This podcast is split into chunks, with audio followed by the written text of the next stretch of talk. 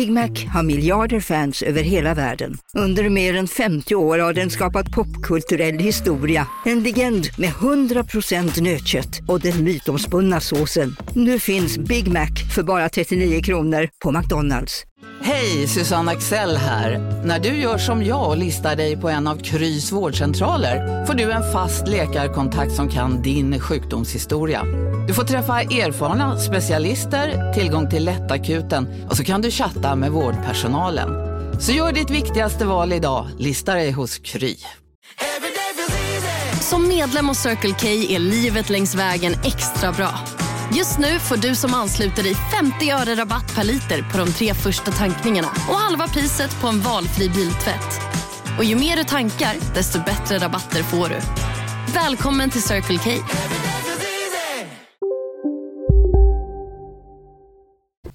Denna vecka fyller vår pappa 100 år. För första gången i sitt vuxna liv vill han fira sin födelsedag. Och det här sker med många inbjudna gäster. Parallellt med att hans bok Från tonårssoldat till krigsveteran kommer ut.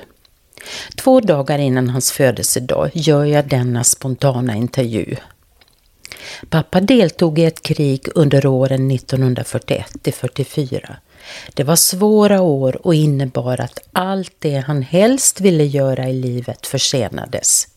Så småningom utbildade han sig dock till lärare, gifte sig och fick fyra barn. Pappa drevs tidigt av en önskan om att hjälpa andra människor. Han kom vid sidan om sitt yrke att göra otaliga intervjuer där andra krigsveteraner kom i kontakt med sina svåraste trauman utifrån upplevelser från krigsåren. Det här var svårt, men pappa hade mod att möta det svåra som även innebar att han upplevde en egen inre djupare läkning. Pappas viktigaste budskap efter alla år som lärare, rektor, kommunpolitiker, medmänniska, pappa, farfar, morfar, make är hur viktigt det är att vi lär oss att kommunicera, att prata om det svåra. Som en förutsättning för att vi ska kunna göra de nödvändiga förändringar vi behöver göra för att utvecklas i livet. Ja, vi vet detta. Men frågan är om vi gör det i praktiken. I min egen bok Din sanna livsuppgift berättar jag om min pappas liv ur ett existentiellt perspektiv. Jag är övertygad om att det är en djup mening med allt han skulle möta i livet. Pappa säger att han har läst min bok många gånger och jag är så glad att han även vill att andra människor ska läsa den. Så välkommen till Samtal med Liv. Mitt namn är Ann-Kristin Magnusson.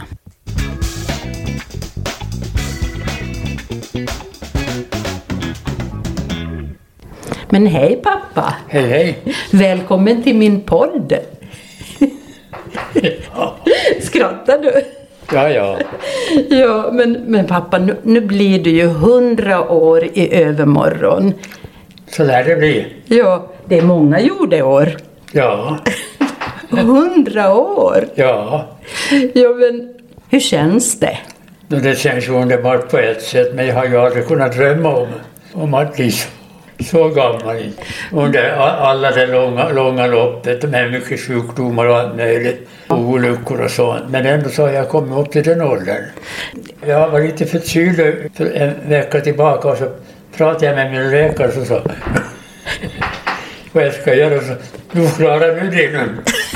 Du har haft samma läkare väldigt länge. Ja, Så hon menar att det där klarar du nog. jo. Har du klarat nästan hundra år så klarar du det här. Ja, Så menar hon också, jo. Det som är så intressant, eller det finns ju väldigt mycket intressant när det handlar om ditt liv och vi kan ju inte ta allting i den här podden idag. Men nu har din bok kommit ut. Ja, Precis nu i samband med din hundraårsdag. jo. Hur känns det? Det känns bra det också. Det är ju mycket med i boken som jag aldrig hade tänkt att skulle komma fram någon, Men det blev bra som det blev. Och det är ju tack vare Sven-Olof. Din son och min bror, ja. ja. för att det här, han har ju ställt upp på ett otroligt sätt. Jo. Han har redigerat. Och, kan du berätta lite om boken? Vad, vad det är för bok? Vi har ju den här framför ja, oss. Ja, den handlar nog mycket om mig, så att säga. Er far. Mm. handlar ju nog mycket om det eftersom er jag började ju väldigt tidigt, som 28-åring så började jag skriva dagböcker och sånt. Och tack och lov så är jag med i det här. Jag vet inte om det är fördel eller nackdel, men i varje fall så, så var det intressant för mig att upprepa det nu. Precis. Att jag, att jag faktiskt har gått igenom allt det här. Jag är väldigt nöjd med det, att det nu kommer fram.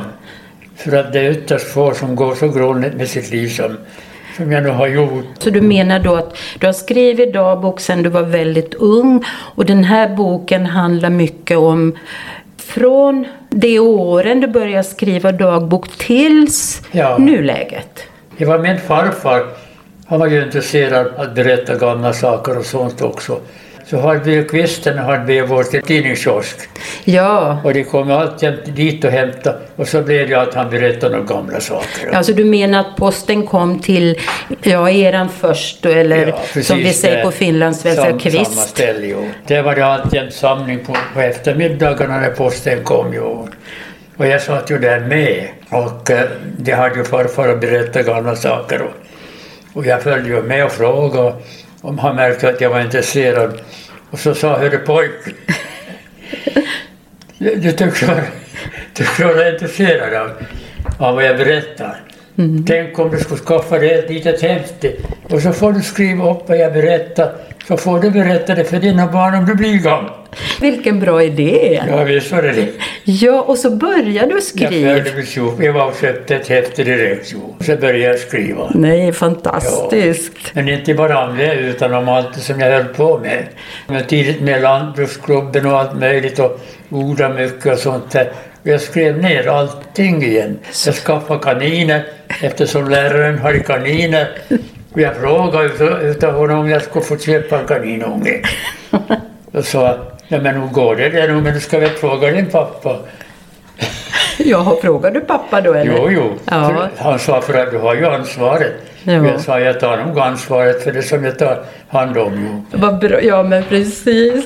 Nej, men så... så det började egentligen så som jag började skriva då, mer eller mindre. Ja. Jag hade flera häften i år. Det ligger väl i någon hylla någonstans ännu. Och den här boken heter ju Från tonårssoldat till krigsveteran. Ja. Du har ju deltagit i kriget mellan Finland och Ryssland i tre ja. och ett halvt år. Mellan 41 och 44. Och även under den tiden så skrev du dagbok. Ja, man hade alltjämt ett häfte i, i fickan. Och, och, när det hände något speciellt så tog man fram det och skrev ner det.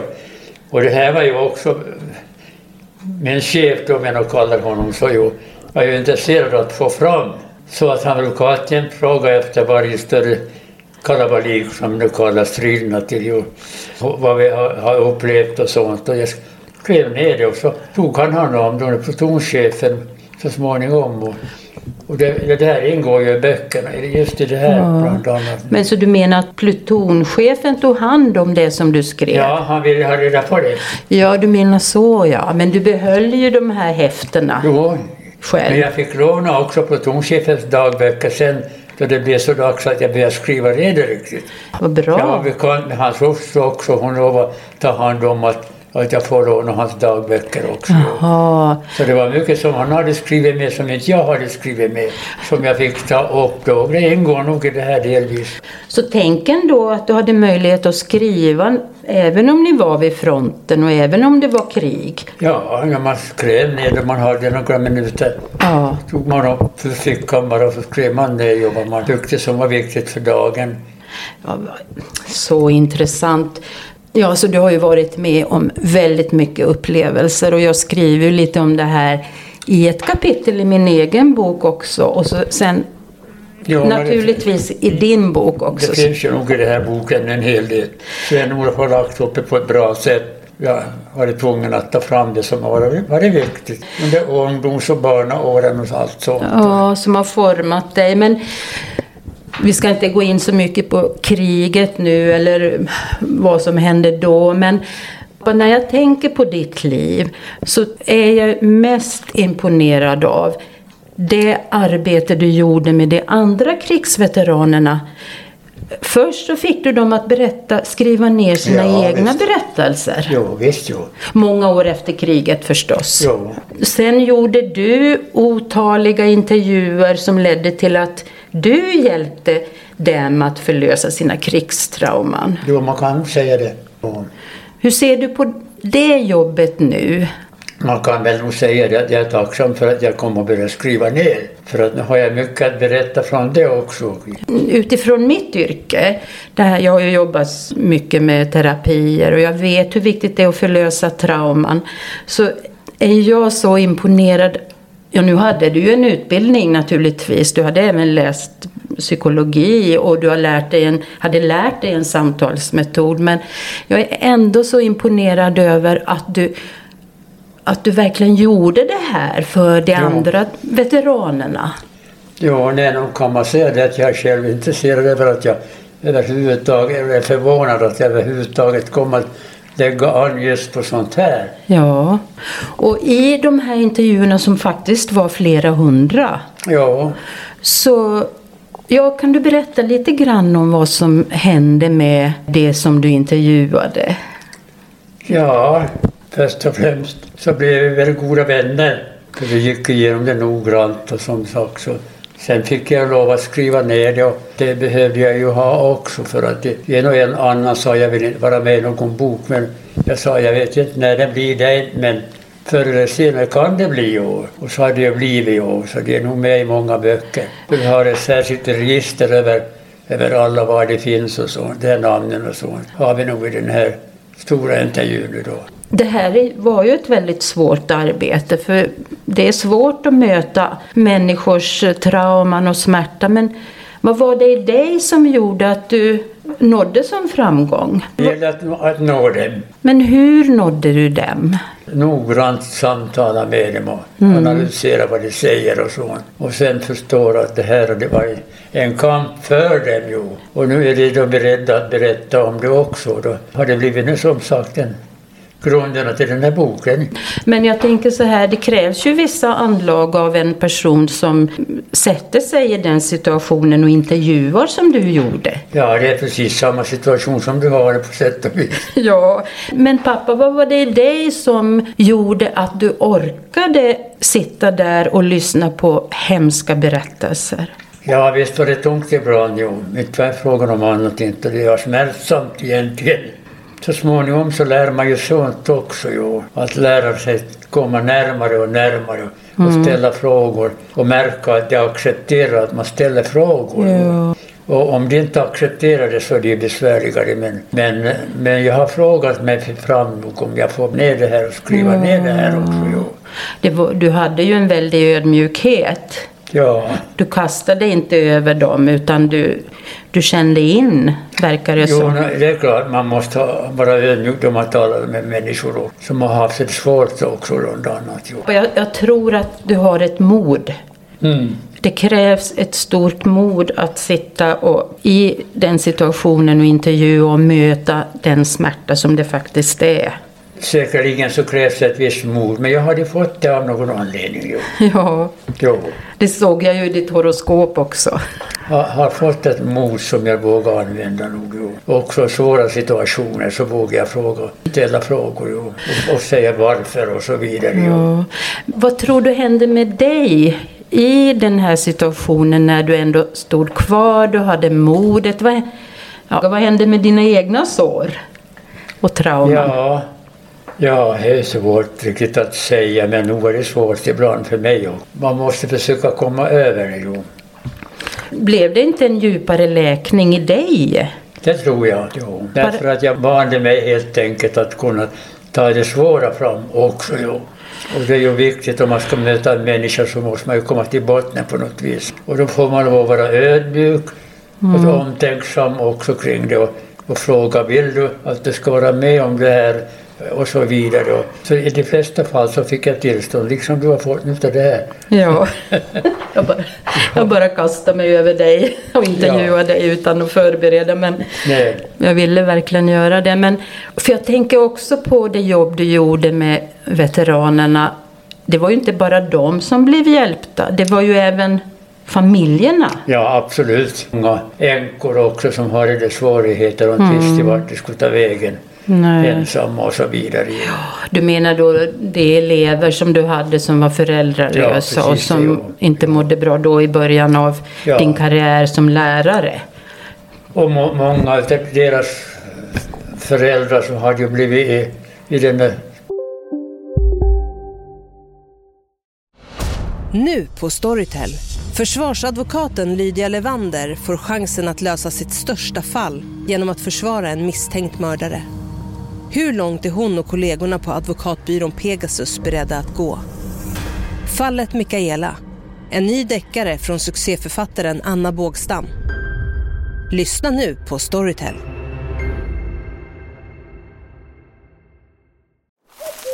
Okej hörni, gänget. Vad är vårt motto? Allt är inte som du tror. Nej, allt är inte alltid som du tror. Nu täcker vårt nät 99,3 procent av Sveriges befolkning baserat på röstteckning och folkbokföringsadress. Ta reda på mer på 3.se eller i din 3-butik. Hej, Synoptik här. Livet med glasögon ska vara bekymmersfritt. Därför får du 30% på alla glasögon när du väljer Synoptik All Inclusive. All service ingår alltid. Välkommen till Synoptik. Korson som sprängdes och många var från Boson just. Ja, som, ja just det. var ett, många från samma by som blev jo, dödade. Det var precis det. Och, och det var nog en, en, stor uppgift för mig just att komma in på den delen. För jag visste ju om korsolivet och allt det där ju. Och Kodivaj-kriget, så det här jag kom nära den nog, tillräckligt nära för att kunna berätta hur de hade det ju. Så det var väl en övning det också.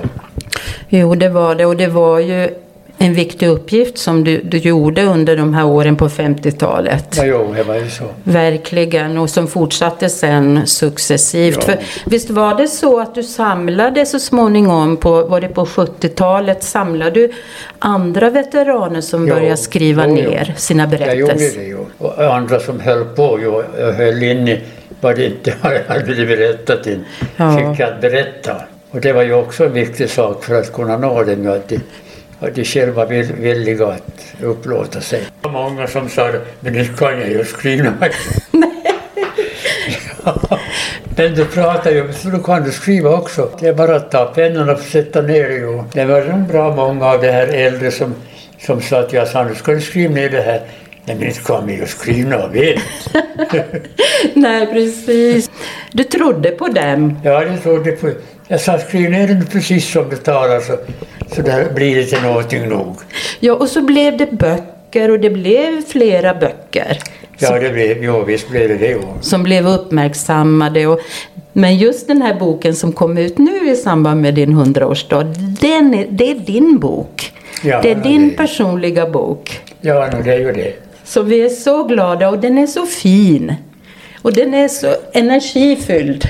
Ja, visst. Ja, visst. Så kan man säga det nog. Men pappa, en annan sak som jag uppskattar i dig, det är ju faktiskt det jobb som du gjorde inom skolans värld. Först var du lärare och sen blev du rektor och, och du var samtidigt politiker i kommunen, i både styrelsen och fullmäktige. Och du var väldigt drivande. Och, men vet du vad jag kommer ihåg framför allt? Ja. Det var att var det något problem i skolan med någon elev så åkte du hem och satte dig vid köksbordet med föräldrarna och eleven och så resonerade ni. Var ja, det, det så? var vanligt. Ja. Och när jag talade med eleverna förr så sa jag, hur de inte klarar det här, du och jag, så, så får vi hem till mamma och pappa. Ja. Så sa var, äh, min tjej, inte har pappa tid med tog ett en annan. Han springer och skådar fåglar.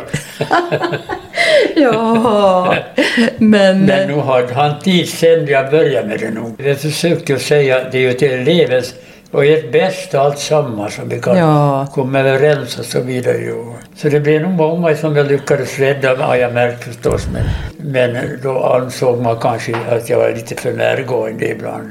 Ja, du ville ha sin integritet. När det gäller familjen och sånt så, så Nej. var det ju att det måste ju blotta familjen också om det var problem.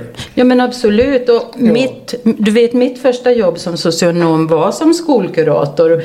Där var du ju faktiskt en fin förebild för mig. Ja, För att du jobbade ju systemteoretiskt redan tidigt, tidigt.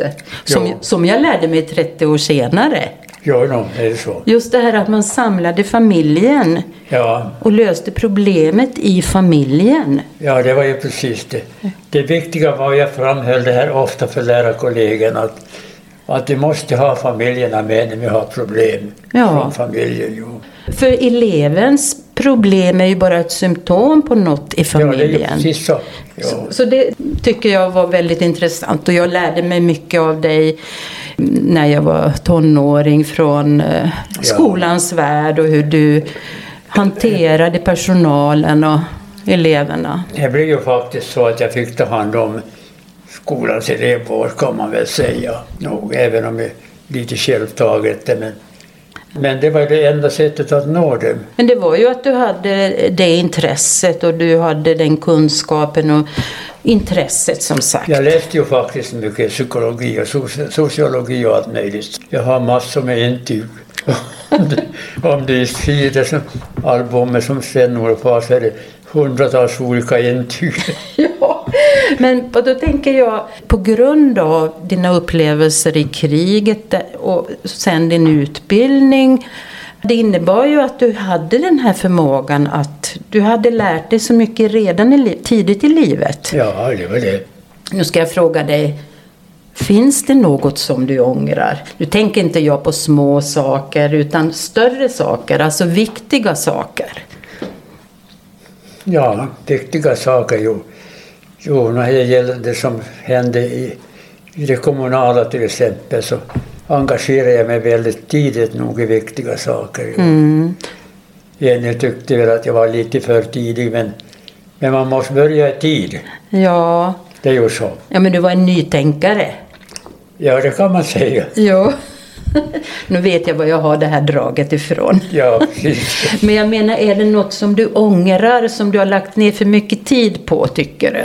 Så här nu när du är hundra år. Ja, Jag har inte analys- analyserat det så noggrant men vet jag om jag speciellt behöver ångra något mycket. Inte. Utan tvärtom får jag vara glad att jag har gjort så här. Det är ju det. Ja, det kanske var dumt att jag pratar negativt nu. Det är Nej, klart att... men, men det är klart man kan ställa en sån fråga om det här är något negativt eller så. Men, men jag har upplevt det positivt att jag har fått beröra människors problem på olika sätt.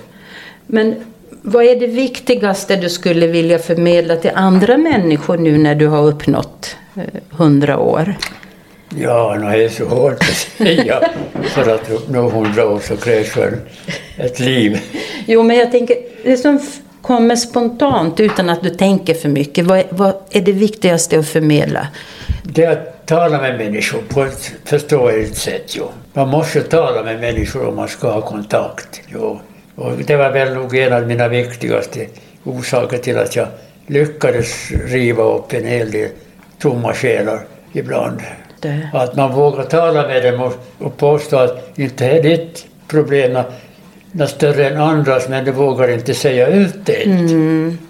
Utan du måste berätta om det så vi kan angripa det på något sätt. Jo. Ja. Det var ju det som... Jag brukar nog säga det att det här är inte nu bara för, för den egen skull utan det är också för min skull att jag måste få tala med människor som har problem. För att man ska kunna nå det.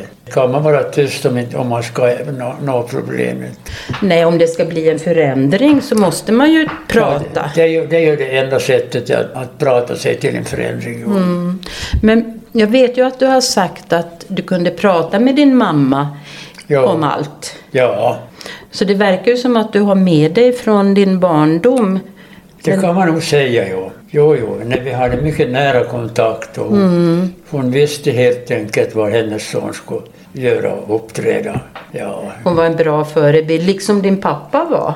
Ja, nu var han det också, men han var på ett lite annat sätt. Jo. Men mamma var så ödmjuk på ett sätt. Så det var nog hon som satte grunden.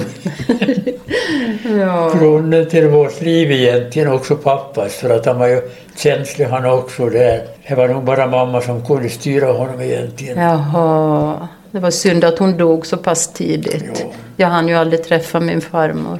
Ja, det var ju harmt det där att jag... Ja, Mm, men det är så inte livet. så är det ju. Vi har våra livsvägar. Jo.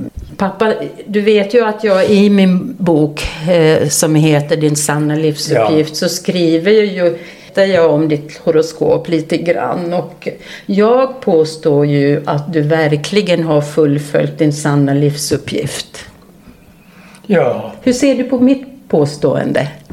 ja, det var väl sant det vad du säger. Nej, Men det är det, väl så. tror du på astrologin? Vad sa du? Tror du på astrologi? Ja, nej, jag har ju läst allt vad du har skrivit. om och om. Och Ja. nog jag funderar på detsamma också nog också. Ska jag tro på vad du säger här? Men så det, det är ju din sak det där ju. Så du måste få hålla den också. ju. Ja, precis. Jo. Nej, men jag ser ju så tydligt att dina karaktärsdrag stämmer ju väldigt mycket med din astrologiska karta. Ja. Det här med din ödmjukhet och din förmåga att kommunicera och din förmåga att skapa balans. För att du har personlighetsaxeln i vågen. Jo, Och det jo. betyder liksom att du har förmåga att, att balansera. Det, det är just det där att ha förmåga att balansera som är, som är avgörande i många fall. Det gäller kontakt med människor. Det gör jag också. Det, har skrev ju en bra bok om det ju. Ja. Minsann. Och välskriven. Tack! Nu blir det här klubben för inbördes beundran. Ja. Nej men eh, faktiskt. Det är otroligt vad du kunde koncentrera dig på i den här boken. Mm. Har du lämnat något exemplar till kommunen? Kan jag göra det nu? Tänk om du skulle till kon- Ja, absolut. Ja, men det ska jag göra. Hon, hon kommer säkert att läsa. Ja, som på din födelsedag, ja. Det som kommer på ja, din fest, ja. Ja, men det ska jag göra. Ja, Absolut. jag, jag tänkte det flera gånger att det borde ju finnas ett exemplar i kommunen. Ja. Och jag skulle gärna ge den till kundkapten. ja, men pappa, absolut så får du göra det. Ska vi se till att det blir Nej, men det är du som ska göra det. Ja, ja men absolut. Jo, men det Jo. ska jag göra. Ja, vi har så mycket vi kan prata om. Och, ja, men jag ska bara nämna en sak till om ditt horoskop. Och det är det, jag ser ju så tydligt att du har, även om jag inte kände dig, så om jag fick din astrologiska karta framför mig så skulle jag säga, ja men här har vi en person som kommer att påverka andra människor väldigt mycket med sin förmåga att förmedla hur viktigt det är att kommunicera och komma i kontakt med sig själv och lära känna sig själv. Det är en av dina stora viktiga uppgifter. Det hade jag sagt även om jag inte visste det nu. Nej, men det är ju A och O allt det där som du säger ju. För att få någonting uträttat så måste man kunna kommunicera och också lösa problem. Precis. Och Jo. det är så roligt för att eh, syftet med min podd Ja. det är verkligen att jag pratar med människor som, som förmedlar lika, liknande saker. Hur viktigt det är att kommunicera för att man ska hitta balansen i livet. Jo, Oberoende av vad man har varit med om. jo nej, nog är det faktiskt. Det, det är så viktigt allt det där. Då, då det har varit konflikter också på det kommunala så att nu ska vi tala, tala på nytt om det här enskilt först och främst tills vi lär oss kommunicera med varandra.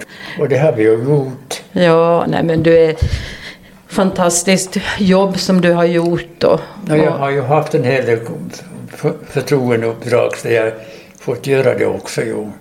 Nu ska vi eh, avrunda det här och en annan sak som jag vill förmedla det är ju hur viktig du har varit, både du och mamma för oss barn förstås, men även för de tolv barnbarnen.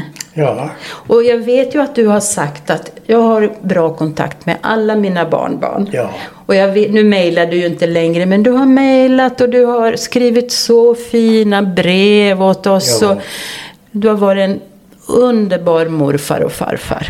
Ja, du tycker det? Ja, för, för, och underbar pappa förstås. Men nu Ja. tänker jag ju på mina egna barn som är så förtjusta i dig. Och du vet ju att mina två söner uppskattar att ha pratat med dig om allt Ja, det som det du har är berättat. roligt att höra. Ja. Ja, men det vet du nog. Jag pratar nog gärna med dem till det är frågan om det. Ja. Ja, precis. Men det kommer nya möjligheter och nu har vi ju din hundraårsdag här framför oss i övermorgon och Ja. det ska bli väldigt, väldigt roligt. ja, vi får se. Ja, men pappa det blir jättebra. Ja, jag hoppas det. Ja, och jag är så glad att du vill äntligen ha ett kalas. Ja, men det är bra. att Jag, jag tycker också det nu. Jo. Ja, för det är på tiden. Ja, det är på Det är på tiden att du firar. Och förmedla din bok och innehållet i din bok. Så, Ja, jag tror att det kommer att omfattas mm, och så på får ett du, bra sätt. nog. så du får sitta och signera lite nu. Ja, det blir väl det. Ja. Okej pappa, jag tackar dig så mycket för att du är min pappa först och främst och att du har varit den bästa pappan jag kan ha. Tack, kära älskade pappa. Ja, man kan ju säga det där ju. Men... Ja, nu har det funnits andra pappor också som har gjort bra ifrån sig. Ja, men nu pratar vi om dig. Och tack för att jag fick intervjua dig. Ja, tack för att du ville göra det. Ja, men självklart. Och tack kära lyssnare.